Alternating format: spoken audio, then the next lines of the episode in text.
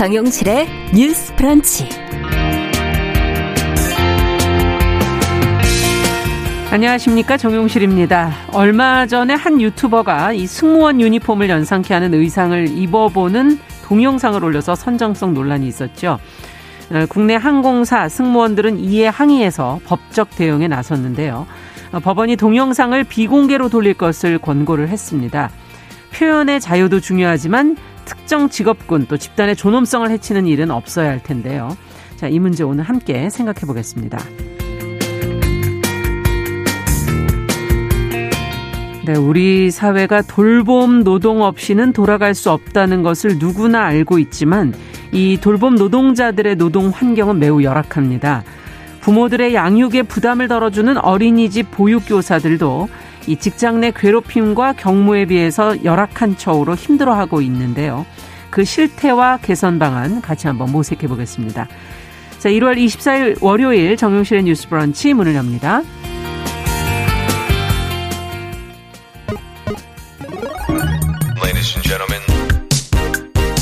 새로운 시각으로 세상을 봅니다. 정용실의 뉴스 브런치 뉴스픽. 네, 정용실의 뉴스 브런치 항상 청취자 여러분들과 함께 프로그램 만들어가고 있습니다. 오늘도 유튜브로 한 660여 분 가까운 분들이 들어오셨네요. 김태현님, 남기숙님 콩으로 들어와 주셨고요. 유튜브로도 미모스와님, 최성우님, 푸른고사리님 감사드립니다. 자, 첫 코너 뉴스픽으로 시작을 하겠습니다. 월요일, 수요일 어, 두 분이 함께 해주고 계시죠. 전혜연 우석대 개공 교수님 안녕하세요. 안녕하세요. 전혜연입니다. 네, 오늘 조론 변호사께서 법정 일이 있으셔서 잠깐 자리를 비우셔서 송진성 변호사님께서 대신해 주셨어요. 안녕하십니까? 네, 안녕하세요. 송진성입니다. 반갑습니다. 자, 오늘 두 분과 함께 첫 번째 뉴스로는 어, 이 문재인 대통령이 주한 일본 대사관에 보낸 설 선물 얘기를 좀 해볼까 합니다. 어, 대사관 쪽에서 지금 반송을 했다는 보도가 나와서요. 어떤 선물이었고 어떤 상황이었는데 이런 일이 일어나게 된 건지 전혜영 교수께서 좀 정리를 해 주시죠. 예, 문재인 대통령 부부가 지난 18일 각계 인사 만 5천 명에게 설 선물을 보냈다고 하는데요. 청와대는 이제 설이라던가 아니면 한가위란 명절에 이렇게 각계 인사들에게 선물을 보내고 있다고 합니다. 네. 올해 보낸 지금 설 선물은 코로나19 관련해서 방역 의료 현장 의료진 그리고 백신 예방 접종 현장 음. 업무 종사자, 사회복지 업무 종사자, 원로 음. 국가유공자 그리고 각국 주한 대사관이 포함되어 있다고 하고요.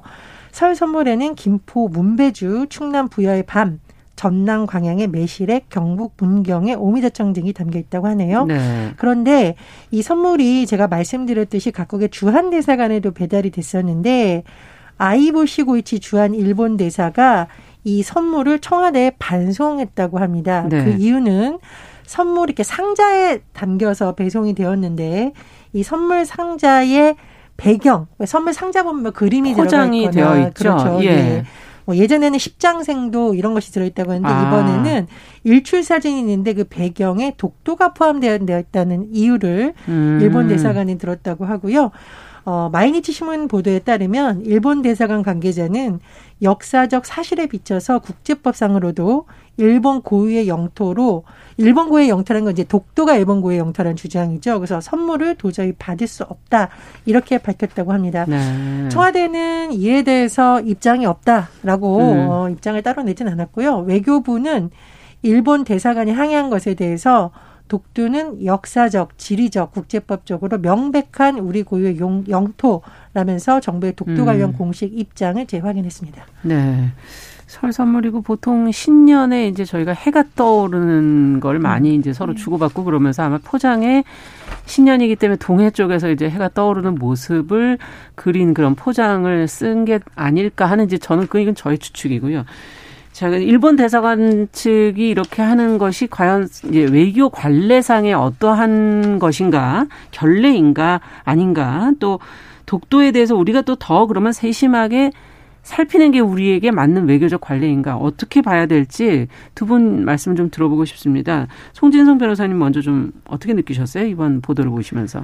음, 이 주한 일본 대사관이 이제 주재국 대통령의 명절 선물의 수령을 이제 거부했다라는 건 어, 명백한 외교적 결례로 음, 보입니다. 네. 다만 이제 이것을 뭐 단순한 트집 잡기다라고 보기보다는 어, 일본 정부에게 치밀한 독도 전략의 일환으로 보여야 되지 않을까라는 음. 생각이 듭니다. 어, 뭐, 일본 정부 입장에서는 이런 외교적 결례를 함으로써 예, 외교 관계 경색에 따른 어떤 실보다는 예. 어, 독도를 영토 분쟁 지역화 함으로써 얻는 득이 더 크다라고 판단한 음. 것이 아닌가라고 보입니다. 네. 일본은 뭐 그동안 독도 사건이 이런 국제 재판소에 회부될 경우에 자신들에게 유리한 법적 근거를 마련하기 위해서 수시로 이제 국제사회의 독도가 영토 분쟁 지역이다라고 음. 인식시키기 위해서 많은 노력들을 해왔는데 예. 이번 일도 그러한 연장선에서 의도된 것으로 볼 수 있지 않을까 싶습니다. 네. 그래서 뭐 청와대가 이런 그 각계 인사 1만 5천 명에게 이 설 선물을 보낸 만큼 특별히 이것을 뭐 일본 대사관에 겨냥했다거나 그렇죠. 음. 또는 뭐 어떤 독도에 대한 정부의 메시지를 의도적으로 담았다거나 음. 하기는 보기는 어려울 것 같지만 그 최근에도 이제 일본이 그 일본 외무상이 그 오- 이번 달에도 자신들 정기국회 외교 연설에서 네. 독도가 이제 자신들 고유 영토라고 재차 주장한 것으로 볼때 네. 청와대가 이런 일본 측의 반응을 또 전혀 예상하기 어렵 어려웠다고 보기는 좀 어렵지 않을까 싶습니다. 음. 따라서 이 그동안 우리 정부는 이제 일본 정부 입장과는 반대로 독도는 분쟁이 없다, 분쟁적이 아니다. 그렇죠. 이런 공식 입장을 내세운 만큼 이 이제 과연 이러 이렇게 좀 그 전략적 차원이나 또 외교 관계 차원에서 좀 이렇게 좀 더 세심하게 살폈어야 됐다는 지적이 나오고 있는데 음. 어, 오히려 이것이 이제 좀 불필요하게 그 일본 측에 좀 빌미를 제공한 것이 아. 아닌가라는 이제 그런 관점의 생각도 좀 드는 부분이 있습니다. 네. 특히 이제 그 일본이 계속 이것을 영토 분쟁 지역으로 이제 인식시키는 것은 음. 이제 국제 재판소에 회부됐을 경우에 예. 어, 일단은 사건이 이제 그 분쟁이 있어야 되거든요. 법적 예. 분쟁이. 그러니까 이제 분쟁이 있는 것이냐 아닌가 아닌 것이냐가 이제 첫 번째 여러 가지 소송 요건 중에 첫 번째 관문을 통과하는 이제 음. 뭐 물론 관할권 얘기가 1번이 나오겠지만 예. 이제 그런 부분들에 대한 것을 자기들이 법적 근거들을 계속 마련하기 위해서 지금 증거를 수집 네, 네, 중인 거군요. 맞아요. 기회가 일종의. 되면 네. 수시로 이제 이봐라 우리는 분쟁이 있지 않느냐라는 음. 하나의 근거로 삼기 위한 자료들을 모으고 있는 고- 음. 그런 상황인 것이죠. 네. 네. 국제법으로 가서 국제재판소에서 이것을 다투어야지 네네. 어, 본인들이 뜻하는 바로 갈 수 있으니까 첫 번째 분쟁 지역 여부, 분쟁 여부를 계속 지금 수집하고 있는 것이다. 어떻게 보십니까, 정 교수님께서는? 근데 저는 뭐 그런 의도가 일본이 있을 수는 있는데 네. 어, 이번 건은 좀 너무 주장이 억지다 이런 생각이 음. 듭니다. 이게 뭐 공식적으로 정부에서 입장을 낸 것도 아니고 그렇죠. 주한 대사관에만 보낸 게 아니라 만 오천 명한테 보낸 거고요. 음. 그리고 이제 일반적으로 우리가 새해에는 보통 일출 사진 이런 거 많이 쓰거든요. 근데 저희도 이제 무심코 많이 예, 보이지 그렇습니다. 않습니까? 근데 이제 제 예. 생각에는 이게 또 특정 지역의 일출 사진을 쓰면 그 지역에서 왜 우리 지역은 안 쓰냐 이런 음. 민원도 사실 들어와요. 네. 그러다 보니 그냥 뭐 이렇게 독도나든가 이런 이제 바다를 배경으로 그냥 쓰는 경우가 많거든요. 음. 그래서 이것을 쓴 것으로 보이고요. 일본이 사실은 이 역사 왜곡 문제를 자꾸 음. 양비론으로 접근을 하는데 예. 역사 왜곡 문제는 양비론으로 접근할 게 아니라 왜곡하는 쪽이 잘못된 것이죠. 음. 그런 관점을 좀 명확히 저는 세울 필요가 있다고 생각을 하고요. 그리고 일본에서 그럼 이 문제만 가지고 그러냐? 그건 아닙니다. 그러니까 네. 독도 문제에 대해서 어만 일본이 이렇게 트집을 잡았냐 그리고 왜곡을 했느냐 그건 아니고요. 사실 위안부 문제에 대해서도 지금 계속 그렇죠. 예. 뭐 사과 배상 거부한다는 논란이 있고 강제노원 배상 문제도 여전히 해결이 안 돼 있고요. 그리고 최근에 사도강산 세계문화유산 등재 추진하면서 네. 한국인 강제 노동자에 대해서도 계속 왜곡을 하고 있습니다. 그래서 뭐 외교적으로 더 섬세하면 좋겠습니다만은 그렇다고 일본이 또 안 하리라고는 저는 보진 않습니다. 음. 그래서. 그런 부분에서 일본의 좀 근본적인 반성 과 사과가 필요하다. 저는 그런 입장입니다. 네. 양국이 근데 이렇게 계속 얼어붙은 관계로 계속 가는 것이 과연 마- 맞는 것인가 어떻게 풀어야 될까 이런 고민도 생기기도 하고요. 두 분 더 설명해 주실 내용이 네, 있으시다면요. 아무래도 이제 워낙 이 영토 분쟁이라는 것은 이제 국가의 국가의 어떤 국익 음. 중에서도 가장 이제 중요한 핵심 국익 그렇죠. 사항이기 때문에 사실 이런 문제는 어느 국가가 됐든 좀 첨예하게 대립할 수밖에 없는 상황인 것 같기는 합니다. 음. 네. 특히나 이제 이 국제사법재판소에 회부되는 문제와 관련해서는 예. 일단은 이제 그 국제사법재판소에서 재판을 받기 위해서는 어, 뭐 우리나라 같은 경우에는 강제 관할권을 수락하지 않은 상태이기 때문에 당 양국 간 이제 합의가 없이는 재판소에 회부하기는 어려운 상황이긴 해요. 그렇겠죠. 재판을 바, 국제재판소로 바로 갈, 갈 가능성이 높지는 않지만 이 그 강제 관할권 수락을 하지 않았다고 하더라도 이건 뭡니까? 강제 관할권이라는 것은 뭐죠? 이제 이 네. 국제사법재판소의 관할권이 기본적으로 국가들이 동의하지 않으면 이제 재판을 받지 않겠다는 아, 것인데 네. 미리 우리는 강제로 어, 사, 국제 분쟁이 발생하면 ICJ의 어, 판단을 받겠다라고 미리 관할권 음. 수락 선언이라는 거를 하게 됩니다. 네. 그런 수락 선언을 한 국가에 대해서는 는 신경을 쓰고 네, 그걸 근거로 해서 네. 이제 관할권 인정할 수가 있는데 우리는 그걸 수락하지 않았어요. 예. 아무래도 독도 문제도 있고 다른 여러 가지 문제로 그런데 이제 한국과 일본 양국 간에 이제 그동안 체결된 다른 수많은 조약들이 있거든요. 음. 근데 그 조약들이 이 분쟁 해결 조항을 포함하고 있는 경우가 많이 있는데 예. 그래서 그런 것들을 좀 간접적으로 타고 들어가는 경우들이 이제 해외의 다른 영토 분쟁 사례들을 보면 예. 생각지 못하는 전혀 다른 조, 조약의 그 분쟁 해결 조항을 타고 이제 일단 관할권은 성립에 있어서는 음. 그렇게 들어가는 경우들이 있기 때문에 예. 전문가들도 이 문제가 가능성이 전혀 없지는 않다. 우리가 거부한다고 해서 무조건 안 갈 수 있다. 이런 건또 아. 아니라는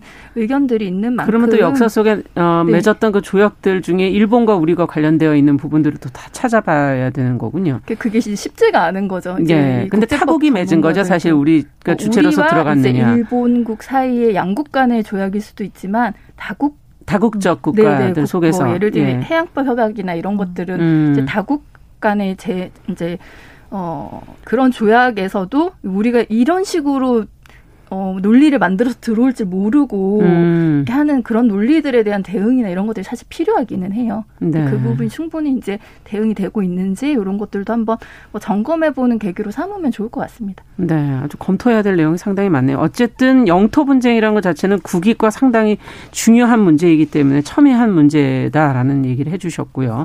어떻게 보십니까, 정 교수님께서? 근데 이게 저는 이제 눈이 말씀이 드리는데 그런 부분도 있는데 예를 들면 우리나라의 경찰 관계자들이 독도 방문한 것도 트집 잡고 네. 설 선물 상자도 트집 잡고 이거 좀 과도하다 일본의 대응이 네. 과도하고 좀 논리적으로 받아들이기 어렵다 상식적이지 네. 않다는 생각이 들고요 네. 그리고 제가 이제 역사라는 점을 왜 자꾸 얘기를 드리자면 일각에서는 일본과 원만하게 관계를 풀어야 된다는 주장이 있죠. 원론적으로는 맞는 얘기인데 네. 역사 왜곡 문제라든가 영토 분쟁이라든가 위안부 문제는 원만하다라는 것이 굉장히 위험한 저는 프레임이 될 수 있다라고 음. 보는 거예요. 이거는 갈등이 있을 수밖에 없는 문제이거든요. 그러네요. 래서 음. 일본에서 뭔가 문제 삼을 때마다 왜 정부가 원만하게라고 하면은 사실은 우리나라 사람들은 주요 관계자들이 독도에도 가지 말아야 되고 이래야 되는 문제도 음. 있습니다. 그래서 저는 그런 점담을 짚고 싶습니다. 네. 원만하게 해결하기는 좀 어렵다. 두분 다 비슷한 생각이시군요.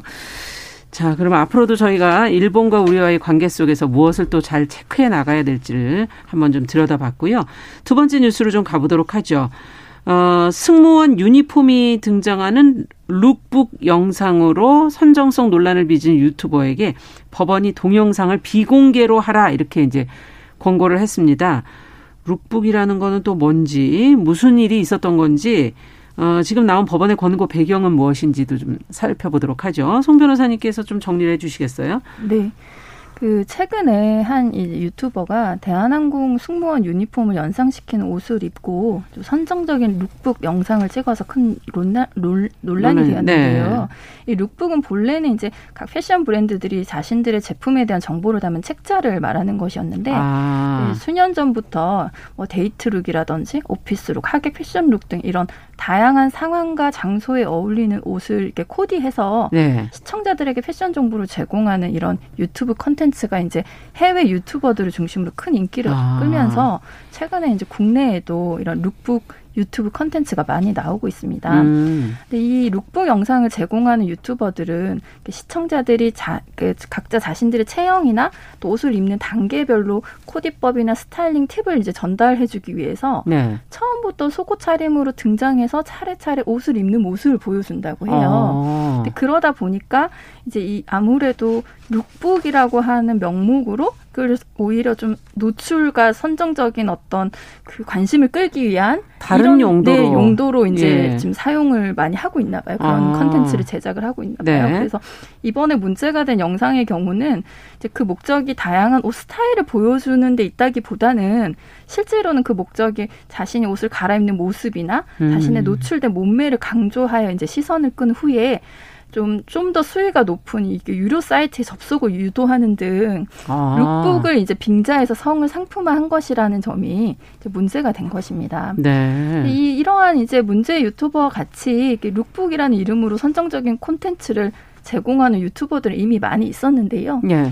이번에 이제 특히 이게 막 논란이 되고 이슈가 됐던 것은 이제 대한항공과 대한항공 승무원 노조가 이제 해당 유튜버에게 항의를 하면서 형사 고소와 민사상 동영상 게시 금지 가처분 신청을 이제 하면서 아. 크게 이슈가 된 것입니다. 아, 그러니까 아, 대한항공의 옷을 입고 이제 룩북을 한 거군요. 네, 그뭐 물론 그 유, 해당 유튜버는 이제 뭐 같은 옷이 아니다, 음. 뭐좀 유사하긴 했지만 그런 것이 아니다라고 한 건데요. 대한항공은 이, 이 영상으로 인해서 자신들의 회사 이미지나 브랜드 그렇죠. 가치가 이제 훼손됐다라고 음. 했고, 이제 승무원들도 자신들의 명예가 훼손이 되고, 뭐 인격권이 침해됐다라고 음. 주장을 하면서 이제 민영 사상 이렇게 이제 문제 제기를 한 것이죠. 네. 거기에 대해서 이제 법원이 그래서 판결이 네, 나온 거지 않습니까? 이제 21일에 예.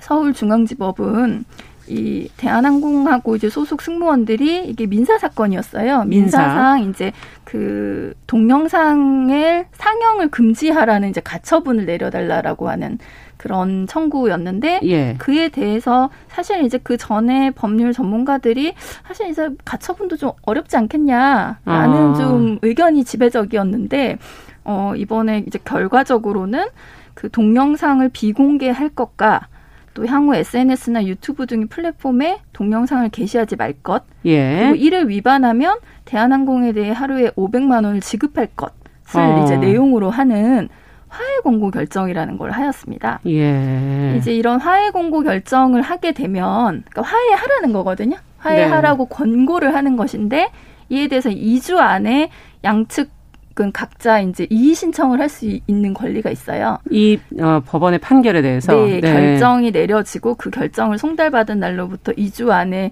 이의 신청을 할 수가 있는데 음. 양측이 이제 사전에 그 2주가 경과하기 전에 이의 신청을 포기하겠다는 이제 취지의 포기서를 재판부에 제출한 것으로 알려져 양쪽이다. 있습니다. 그러면 네네. 이걸 받아들이겠다는 얘기네요. 그렇지요. 네. 화해 권고 결정을 받아들인다. 네네. 네.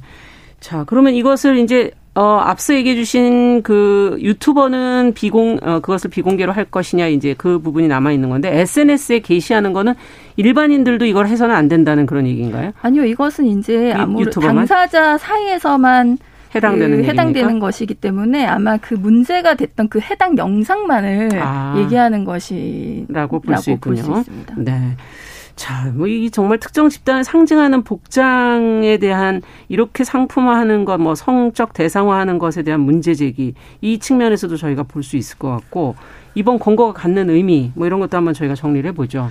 그러니까 유튜브라는 특성이 대부분 미성년자나 어린이들도 쉽게 접근할 수 있는 콘텐츠가 워낙 많거든요. 네. 그래서 이 콘텐츠를 생산을 할 때 유통시키는 생, 유통도 중요한데 생산자들이 좀 생각해봐야 될 점이 있는데 예. 블랙핑크 뮤직비디오 같은 거 누구나 볼 수 있는 건데 예. 거기서 간호사 복장 입은 분 성적 그 뭐 상품화 음. 성적 대상에서 굉장히 놀라서 결국은 굉장히 물론. 그때 삭제가 됐어요. 예. 당시 보건의료 내 노조가 낸 입장을 보면 좀 음. 공감이 되는 게 코로나19 상황에서 이렇게 간호사들 고생하고 이러는데. 굳이 이런 거 만들어서 성적 대상 상품화 시켜야 되냐는 그 비판이 아주 들불처럼 번졌거든요. 음. 그러니까 이건 일반적으로 우리가 아 그러면은 뭐 특정 직업 뭐 여성들이 많은 직업은 다 못하겠네 그게 아니라요 맥락이라던가 그 내용을 좀 우리가 살펴볼 필요가 그러네요. 있다라는 거예요. 그래서 저도 블랙핑크 봤는데 뭐 그분들의 노고를 취하한다는 식으로 일각에서 변호를 하는데 전혀 노고 취하는 게 아니었습니다. 전문성을 부과시킨 것도 아니고요. 네. 그래서 그런 점 한 개 봐야겠고 또 다른 것도 있었죠.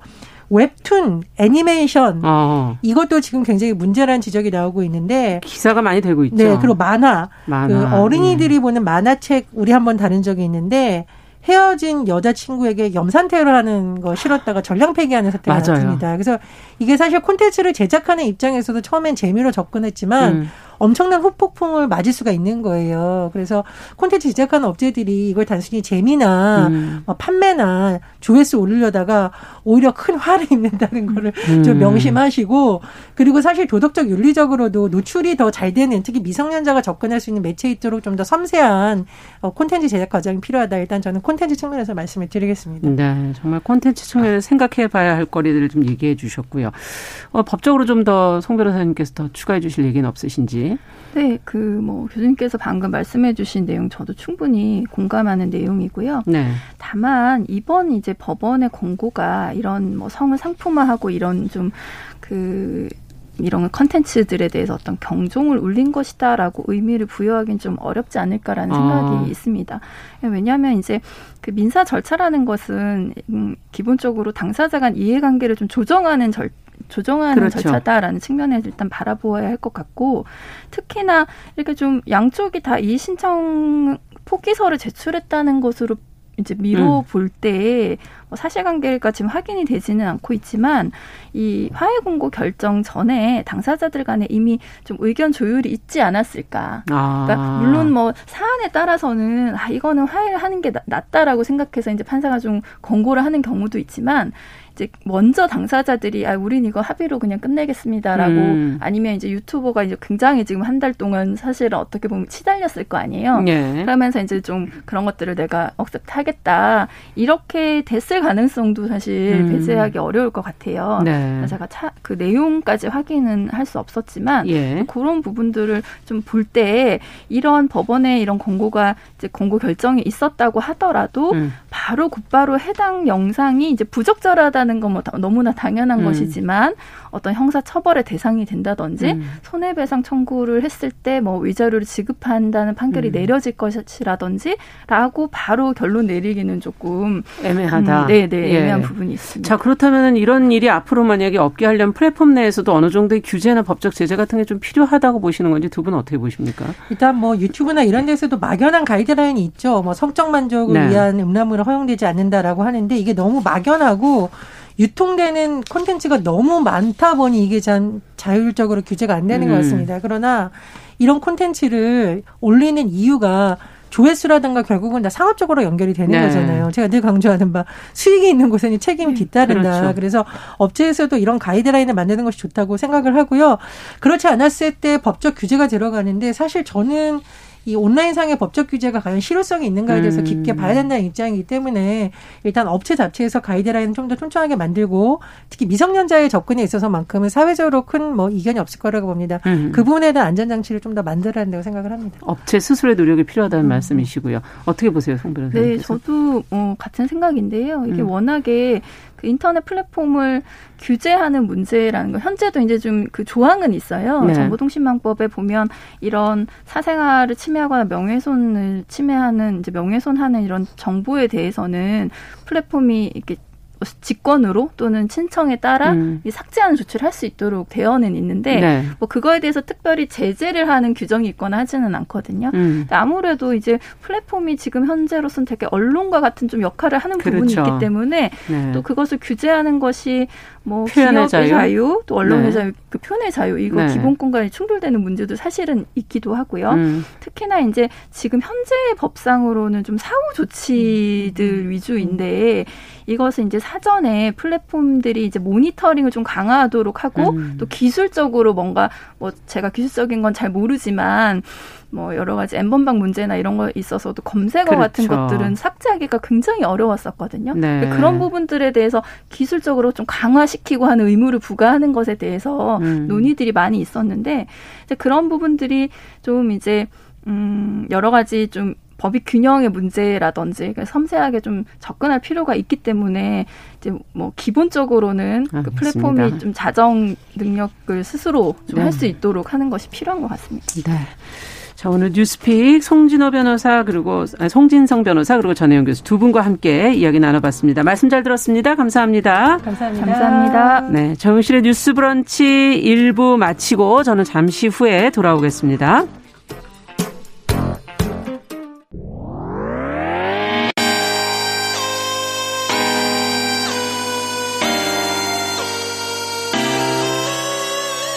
어떤 사람들은 삼루에서 태어났으면서 자신이 삼루타를 친 것처럼 생각하며 살아간다라는 음. 말이 있어요.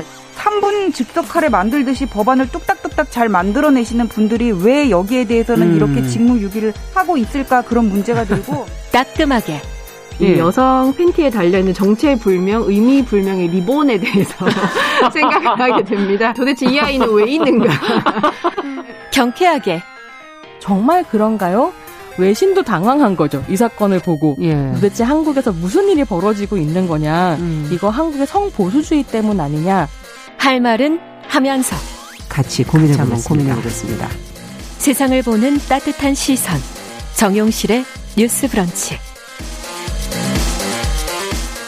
네. 정용실의 뉴스 브런치 듣고 계신 지금 시각 11시 31분입니다.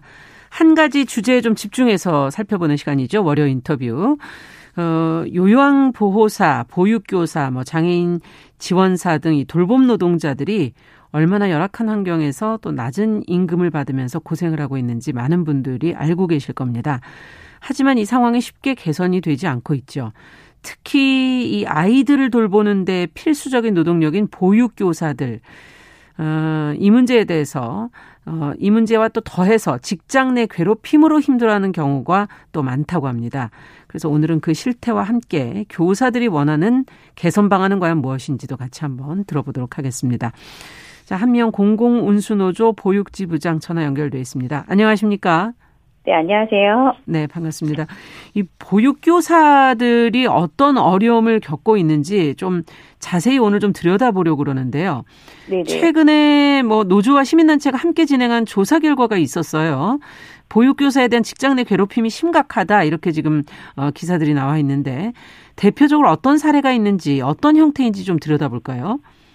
어, 저희가 2021년 보육교사 노동 실태조사 결과에 따르면 10명 중 7명이 직장 내 괴롭힘을 경험했고 네. 또 직장 내 괴롭힘의 가해자로 78%가 원장이라고 답변을 했습니다. 네.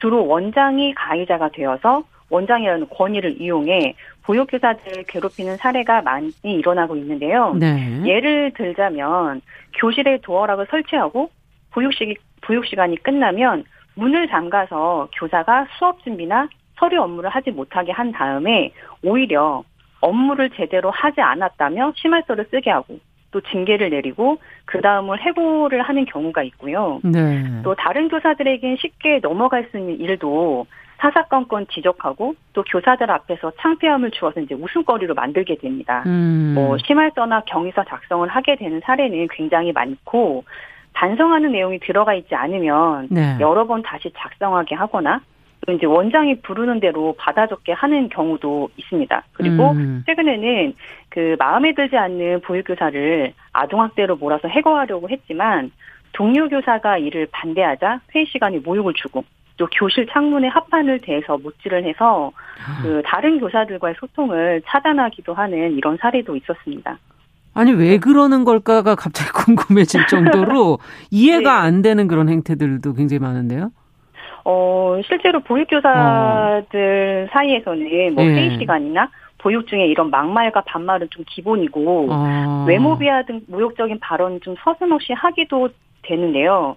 어 이런 직장의 괴롭힘이 좀 비일비재한 상황이지만 음. 어린이집에선 원장의 권위가 굉장히 절대적이에요. 그래서 원장 말을 따르지 않거나 그러면 희생과 봉사 정신이 없는 사람으로 낙인으로 찍혀서 예. 괴롭힘과 따돌림에 또 시달리게 되고 또 쉽게 해고를 당할 수 있지만 교사들은 원장의 말을 따르는 것이 또 순리라고 생각하게 되어서 거부하기는 어려운 상황이에요. 네. 원장이 뭐 급식 비리, 회계 부정, 서류 조작을 저질러도 또 이렇게 교사를 괴롭히고 페이빅이나 부당해고와 같은 근로기준법을 위반하는 뭐 수많은 비행위를 해도 어. 국가나 지자체에서는 어떠한 관리나 처벌을 하지 못하고 있는 상황이에요. 그러니까 이를 악용하는 아니, 전에도 한번 문제가 된 적이 있는데도 아직도 개선이 안 되고 있다는 얘기인가요? 그것도? 그렇죠. 그러니까 네. 이렇게 악용하는 원장들이 많다 보니 대통령은 바꿔도 이제 원장을 바꿀 수 없다라는 말이 나올 정도로 좀 심각한 상황이죠. 아, 대통령은 바꿔도 원장은 바꿀 수 없다? 네. 원장은 그냥 영원히 간다 뭐 이런 얘기인가요? 그렇죠. 그 관계가 그러니까 위계가 원장과 교사의 관계가 너무나 이게 위계가 아주 강하다 이런 얘기군요, 지금. 거기서 네, 비롯되는 원... 문제들이 지금 계속 있다 이런 얘기네요. 네네. 네. 이거 참 큰일이네요. 근데 직장 내 괴롭힘 금지법이라는 게 지금 시행이 되고 있지 않습니까? 네네. 다른 직장들에서도 지금 이제 이 문제를 가지고 갑질 문제가 이제 많이 제기가 되고 있는데 여기서는 지금 앞서 다른 데랑 비교해 본다면 다른 직장과 비교해 본다면 높은 거 아닌가요? 어, 굉장히 높은 지금 직장 내 괴롭힘이 아까 열, 열 조사 대상의 10명 중에 7명 이렇게 지금 얘기를 하셨던 것 같은데. 네 네. 다른 직장은 이거보다는 훨씬 낫지 않습니까? 어, 다른 직장에도 일어나기는 하겠지만 네. 어린이집 같은 경우는 이제 원장과 굉장히 긴밀하게 한 공간에서 오랫동안 근무를 하는 그런 예. 상황이다 보니 또 이제 원장의 말을 거스르게 되면 뭐 취업을 못하게 되는 수준이 되어서 아 다른 곳으로 네네 그렇군요. 지금 다른 조사 1000명 직장인 1000명 대상 조사에 2.5배 다른 직장에 비해서 2.5배 지금 높다 지금 나와 있는데 네네 어 이게 이 법이 시행되고 있는데도 해결이 안 되고 있다는 얘기인가요? 그렇죠. 왜냐하면 앞서 말씀드렸듯이 어린이집 내 직장 내 괴롭힘은 많이 일어나지만 예. 그 실제로 신고율이 높지 않은 이유는 원장들로 구성된 연합회가 좀 지역 네트워크가 촘촘하게 좀 형성이 되어 있어요. 그래서 바른 말을 하거나 비리 고발을 한 보육교사들은 또 신상을 공유해서 취업을 어렵게 하기 때문에 신고를 꺼리게 되기도 하고요. 네. 또 그럼에도 불구하고 용기 내서 신고하는 경우는 더 이상 보육교사 일을 하지 않을 각오를 신고하는 경우가 좀 대부분이세요. 근데 어. 어렵게 신고해서 직장 내 괴롭힘을 인정받아도 네. 원장은 직장 내 괴롭힘에 대한 관련 교육 이수나 뭐 계획서 제출만 하면 그만이고 또 가해자의 피해자가 분리되지 않을 뿐더러 뭐 원장 교체나 자격 정지 음. 등 강력한 처벌 규정이 없다 보니 네. 괴롭힘으로 인정받지 못하는 부분으로 또다시 괴롭힘을 일삼는 또 이런 악질 원장들도 많이 있는 상황이에요. 음, 그렇군요. 네네. 처벌 자체가 좀 미약하고 네. 또 원장들 간의 네트워크 강하기 때문에 보육교사 안 할 생각 아니고는 신고를 하기 힘들다 지금 이런 얘기신데. 네네. 자, 그렇다면 이거를 어떻게 어떤 방식으로 해결해야 한다고 보시는 겁니까? 우선 괴롭힘으로 인해서 보육교사의 정신 건강을 해치는 이 행위는 네. 영유아에게도 이제 영향을 줄 수 있는 행위이기 때문에 그렇죠. 어린이집에서는 절대 일어나서는 안 되는 행위고 또 명백한 범죄 행위거든요. 네. 그래서 어린이집 내에서 발생하는 이제 괴롭힘에 해당하는 명확한 내용과 네. 또 예방 방법, 또 발생 시 조치 사항에 대해서 보육사업 안내에 또 명시하고 또 강력한 법적 처벌을 위해서는 영유아 보육법에 원장의 괴롭힘 시 처벌 조항을 넣어서 개정하는 이러한 실제적인 법적 조치를 마련해야 될 것 같고요. 네. 또한 지자체에서는 원장으로 인한 직장 내 괴롭힘 발생 시 국공립 어린이집은 위시탁 계열을 해제하는 내용을 명시하고 또 민간 가정은 원장 자격 정지 등 좀 강력한 행정 처분을 실시할 수 있는 조례를 개정해서 괴롭힘은 엄연한 범죄 행위로 또 인식하고 근절할 수 있도록 해야 된다고 생각을 합니다. 네, 일단 뭐 영유아 보육법에 또 어, 조항을 마련할 수 있는 방법을 지금 찾아야 된다 지금 그런 얘기신 것 같고, 네. 어그 어린이집에 그 위수탁 계약서의 문제 그걸 어, 해지할 수 있도록 하는 강력한 조치, 뭐 원장 자격의 정지, 뭐 이런 지금 그런 얘기들을 해주셨어요. 좀 처벌이 좀 더 강해야 된다 지금 그런 얘기시군요. 네네. 처벌이 지금 미약하다, 거의 네. 유명무실하다 지금 그런 지적이신데요. 자 보육교사들이 지금 직장 내 괴롭힘으로 인한 어려움 말고도 사실 코로나 19가 시작된 이후로 어려움이 더 가중된 직종이라고 볼 수 있지 않나요?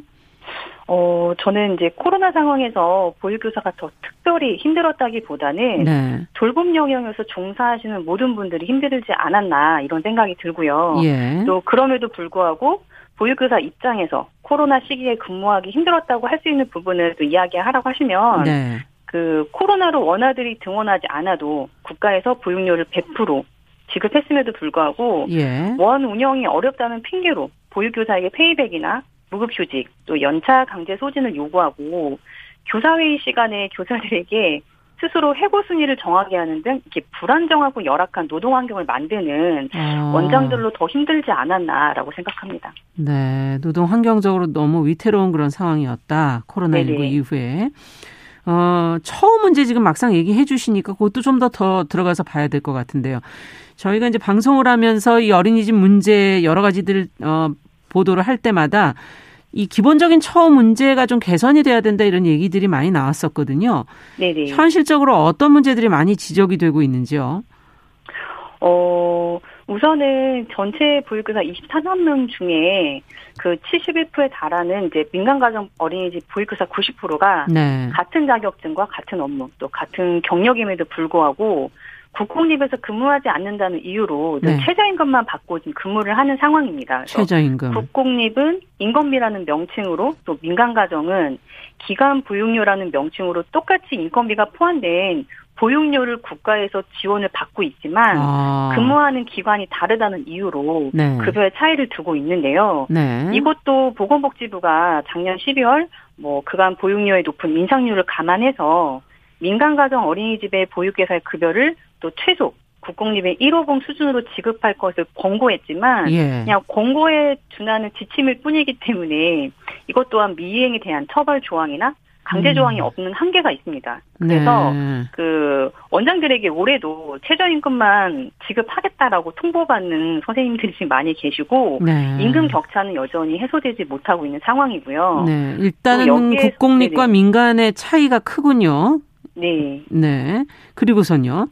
어, 그리고 보건복지부에서 매년 발간하는 보육사 안내에는 네. 보육교사 채용에 대해서 이제 가능한 기간에 정함이 없는 근로계약을 체결 원칙으로 한다라는 문구가 음. 2017년 이후로 줄곧 명시되고 있지만 네. 여전히 어린이집에서는 1년 단위의 기간제 근로계약을 작성하고 있기 때문에 1년 이로 인해서 매년 예, 2월 권고사직이나 해고가 반복되는 심각한 문제로 인해서 고용 형태는 늘 불안정한 상황입니다. 아, 고용 형태도 불안전하고 앞서 얘기해 주신 것처럼 임금도 최저임금이고 이렇다는 얘기네요. 네네. 그렇다면 휴식 시간이나 식사 시간 이거는 제대로 보장을 받습니까?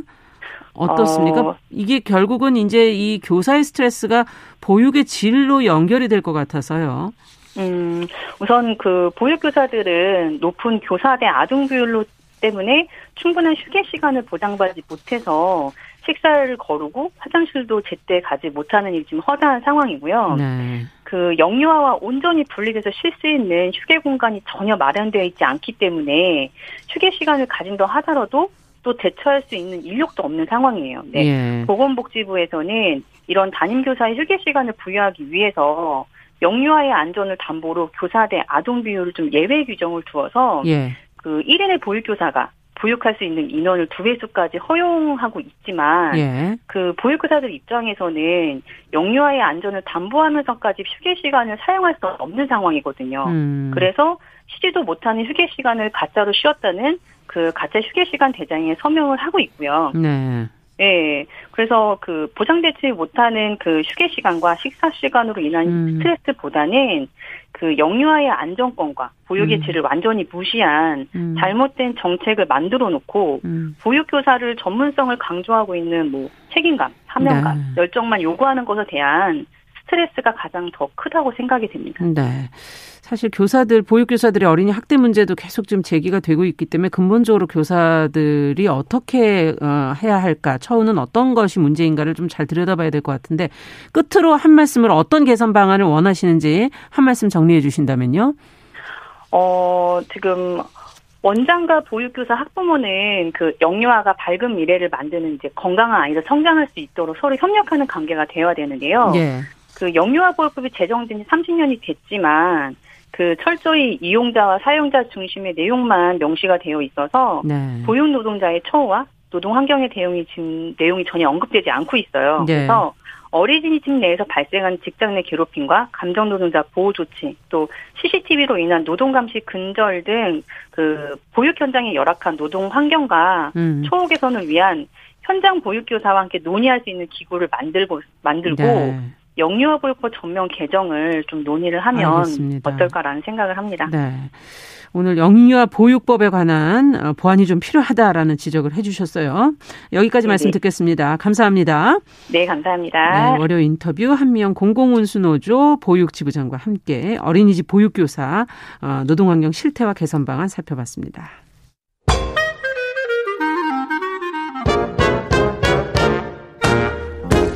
모두가 행복한 미래.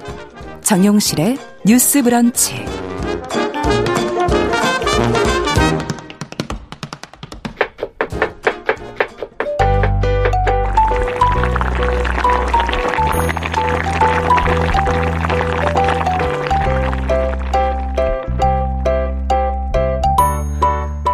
건강한 식탁 시간입니다. 오늘도 홍신의 요리연구가 자리해 주셨습니다. 어서 오십시오. 네, 안녕하세요. 저희가 한 주에 끝내려 했던 홍합을 이제 이번 주까지 해서 마저 얘기를 끝내야 되는데. 홍합이 인기가 많습니다. 네. 네. 홍합 암수 얘기도 저희가 지난주에 했었거든요. 그렇죠. 네. 색깔이, 네, 색깔이 약간, 약간 다르다. 다르다. 네. 근데 색다른데 그린 홍합 완전 다른 홍합도 아, 있잖아요. 이게 그 약간 헷갈리실 수도 있어요. 그러니까 지난번에 이제 암수가 다르다 얘기는 네. 그 암수가 사실 왜 중요하냐면 맛이 달라서 그렇죠. 이게 뭐 우리한테 크게 이렇게 의미 있는 건 아니지만 음. 살을 봤을 때살 음. 색깔이 오렌지 빛깔이면 그러니까 빨간 빛깔 네. 이게 홍합이라는 게요 빨간 조개라는 뜻인 거잖아요. 아, 맞네요. 근데 그 맛있는 살이라는 게 그 빨간 살인 거예요. 음. 그래서 조금 더 빨간색인 그게 암놈이고 그렇죠. 훨씬 더 그렇죠. 달고 맛있고 네. 약간 하얀색 살색이 있어요. 그렇죠. 그것들이 이제 순놈인데 음. 어 골라서 드실 수 있다. 라는 환경이 되면 네. 이제 그 오렌지 빛깔의 암놈을 드시는 게 맛있다라는 음. 말씀을 드렸는데 그럼 그린 홍합은 뭐냐? 그러니까 살이 그린색이냐가 아니고 음. 껍질이 이렇게 그 녹색 줄이 굵게 들어가 있는 큰 아. 홍합이 있어요. 아. 이것도 역시 마찬가지로 뚜껑을 열면 암놈 순놈이 색깔이 진하고 살색이 아, 속은 똑같은데 네, 구분이 돼 있습니다. 예. 근데 이게 되게 의미가 있는 게 뭐냐 하면은 우리가 흔히 홍합을 뚜껑을 열면 음. 홍합 살이 꽉 차 있는 경우를 보는 게 잘 없어요. 그렇죠. 대부분 한 뭐 좋은 수율이라고 해봤자 7, 80%. 그렇죠. 뭐 절반 이하로 조그만 음. 홍합살이 있는 경우도 대부분이잖아요. 맞아요. 이 그린 홍합은 개체 자체가 되게 특이하게도 살이 완전 꽉 차 있어요. 빈틈이 없이. 오. 그래서 살을 먹는 그 재미가 있는 그러네요. 그런 홍합이고 거의 육고기 수준의 그런 질감이랑 질긋질긋 네 그리고 풍미가 있고요. 어. 그리고 홍합 자체가 굉장히 커요. 그래서 홍합살이 거의 손바닥만한 음. 게 많다라고 보시면 되고요.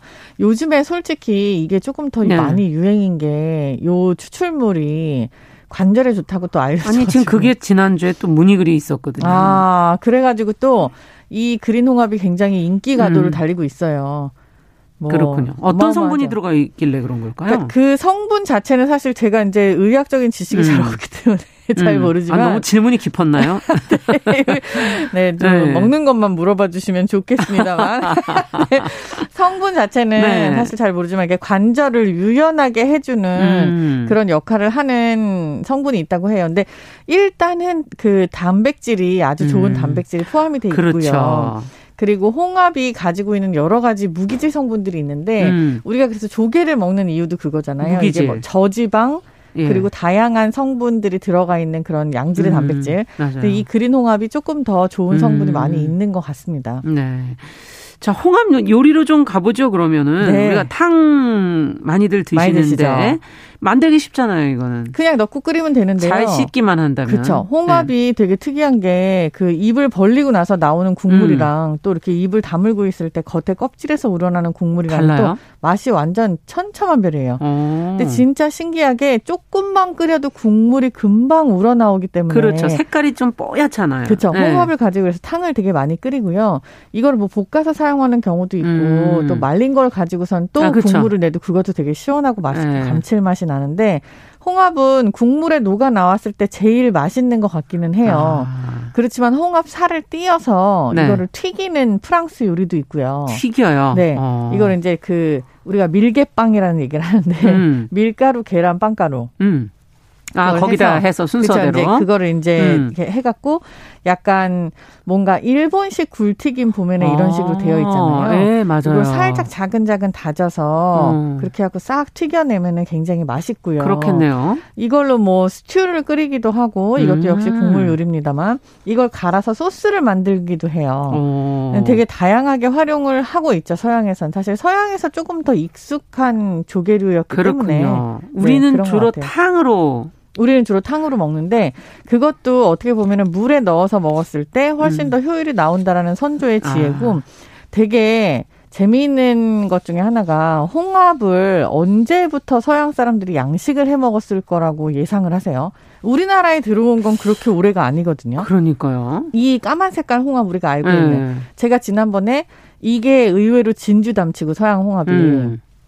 우리나라 토종 홍합은 굉장히 크고 해녀들이 크다. 따는데 네, 이게 조금 구하기 힘들었고 뭐 우리나라에서 입소문을 타게 된 건 울릉도에서 이제 뭐 솥밥을 하거나 이런 음. 귀한 큰 홍합으로 가지고 요리를 했었던 거에서 비롯된 네. 게 많이 있잖아요. 예. 입소문으로.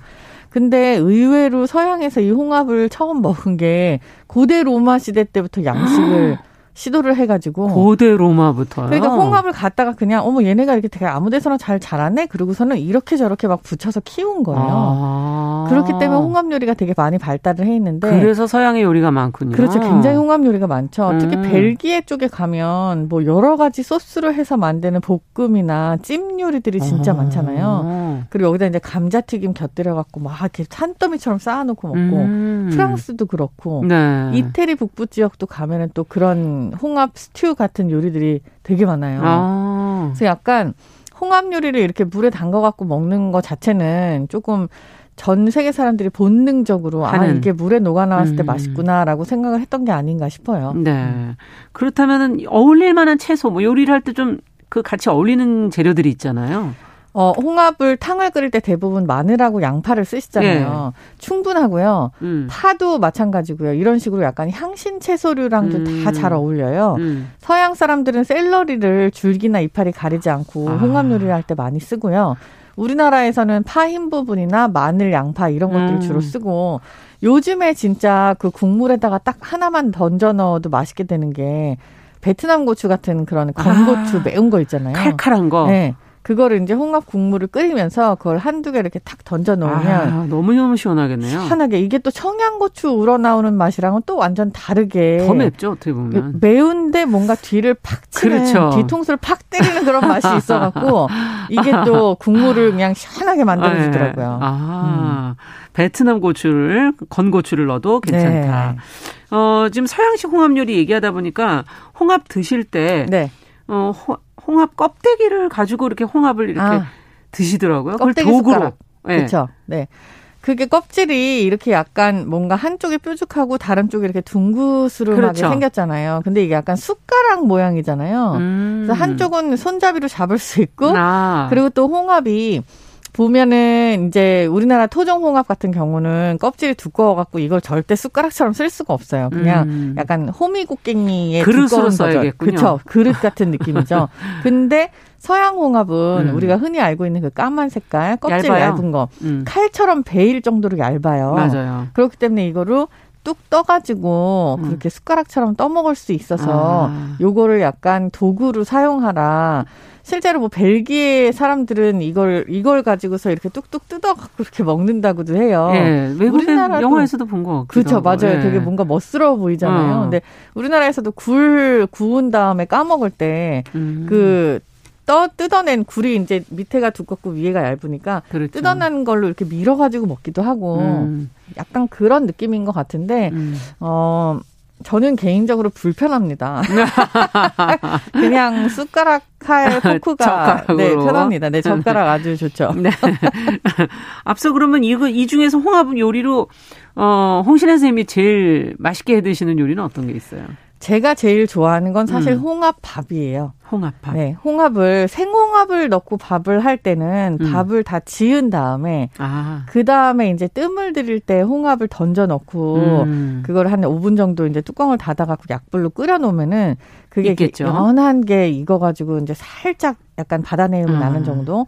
근데 이거보다 훨씬 더 맛있는 게 네. 건조 홍합밥이에요. 어, 이거는 어떻게 물에다 불려서 해야 되나요? 그쵸. 이걸 근데 그냥 물에다 불리면은 뭐 물론 그럴 수 있어요. 음. 근데 개인적으로는 저는 그냥 물에다 불리는 것보다는 아깝잖아요, 그것도. 네, 근데 간장에다가 청주를 한번 끓여요. 어. 그 물에다가 이거를 미지근할 때 홍합을 던져 놓고서는 불리면 어. 그렇게 하면 이게 슬슬슬슬 살아나면서 간이 살짝. 배겠네요. 근데 간장이 네. 달잖아요. 그렇죠. 그래서 홍합이 원래 약간 말린 다음에 조금 이렇게 코롱코롱한 냄새가 음. 나는 거를 요 간장이 좀 잡아요. 콩콩한 냄새. 그렇죠.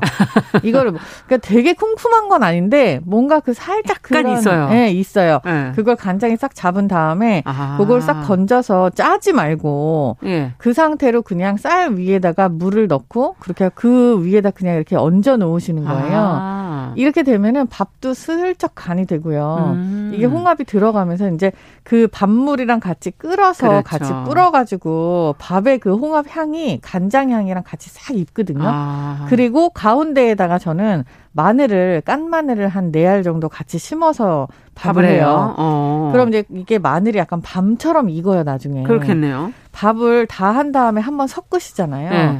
홍합살은 부서지지 않게 살살 섞지만 가운데 있는 마늘은 마늘을 부셔요. 으깨서. 네. 그렇게 음. 해갖고 밥을 슬금슬금 섞어갖고 이렇게 탁 떠갖고 음. 양념 간장이랑 같이 드시면 이건 그냥 반찬이 따로 필요 없습니다. 아, 말씀만 들어도 맛있어. 지금 어, 마늘이 들어가면 조금 또 예, 잡겠네요. 그 맛있는 그 맛있죠. 네, 콩콩한 냄새도 잡아주면서 네. 더 맛있게. 그리고 홍합을 음. 가지고 젓갈을처럼 묻혀서 아. 드시는 경우도 있거든요. 오. 이거는 이제 아주 싱싱할 어, 때 생으로 그렇죠. 생으로 하시는 건데 이제 예. 강원도 쪽에서 이거를 가끔 해 드시는 분들을 봤는데 제가 어. 생홍합을 토종홍합을 이제 사서. 가지고 오면은 그걸 이제 물기를 쓱 빼갖고 예. 한 한두 시간 정도만 슬쩍 겉에만 말려요. 예. 근데 그 사이에 이제 무채랑 배채 같은 걸 썰어갖고 거기다가 어리굴젓 하듯이 아. 그렇게 마늘하고 같이 이렇게 싹 묻혀서 예. 그렇게 해갖고 이제 잠깐 놔뒀다가 냉장고에 음. 놔뒀다 먹는 건데 이것도 아주 생각보다 꽤 괜찮더라고요. 그렇군요. 네. 네. 아, 먹는 얘기 하다 보니 어느덧 시간이 다 시간이 없죠. 예, 끝나가네요. 네. 자, 끝으로 한 말씀 홍합이 음. 지금 음. 먹으면 제일 맛있습니다. 음. 지금 이제 찬바람 돌기 시작하고 나서 사실 이거 탕으로 끓여서 드시면 너무 쉽고 음. 맛있으니까 겨울 동안에 이제 계절 바뀌기 전에 네, 많이 드십시오. 네. 건강한 식탁 홍신의 요리연구가와 함께했습니다. 감사합니다. 감사합니다. 정용실의 뉴스 브런치 월요일 순서도 같이 인사드립니다. 안녕히 계십시오.